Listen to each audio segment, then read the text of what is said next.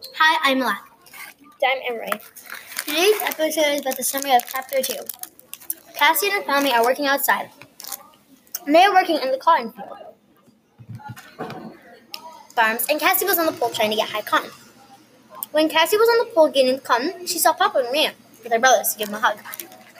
He picked up little man and all the boys, and Cassie surrounded them.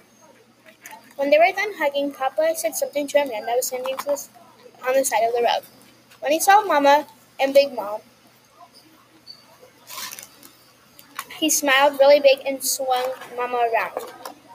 He gave her a kiss and then hugged her. Then he hugged Big Mom and gave her a kiss. Then he introduced them to the man that was standing on the side of the road.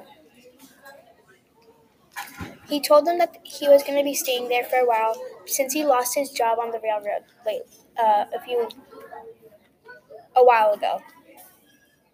They all went back to the house and welcomed Mr. Morrison, the guy that was standing on the side of the road.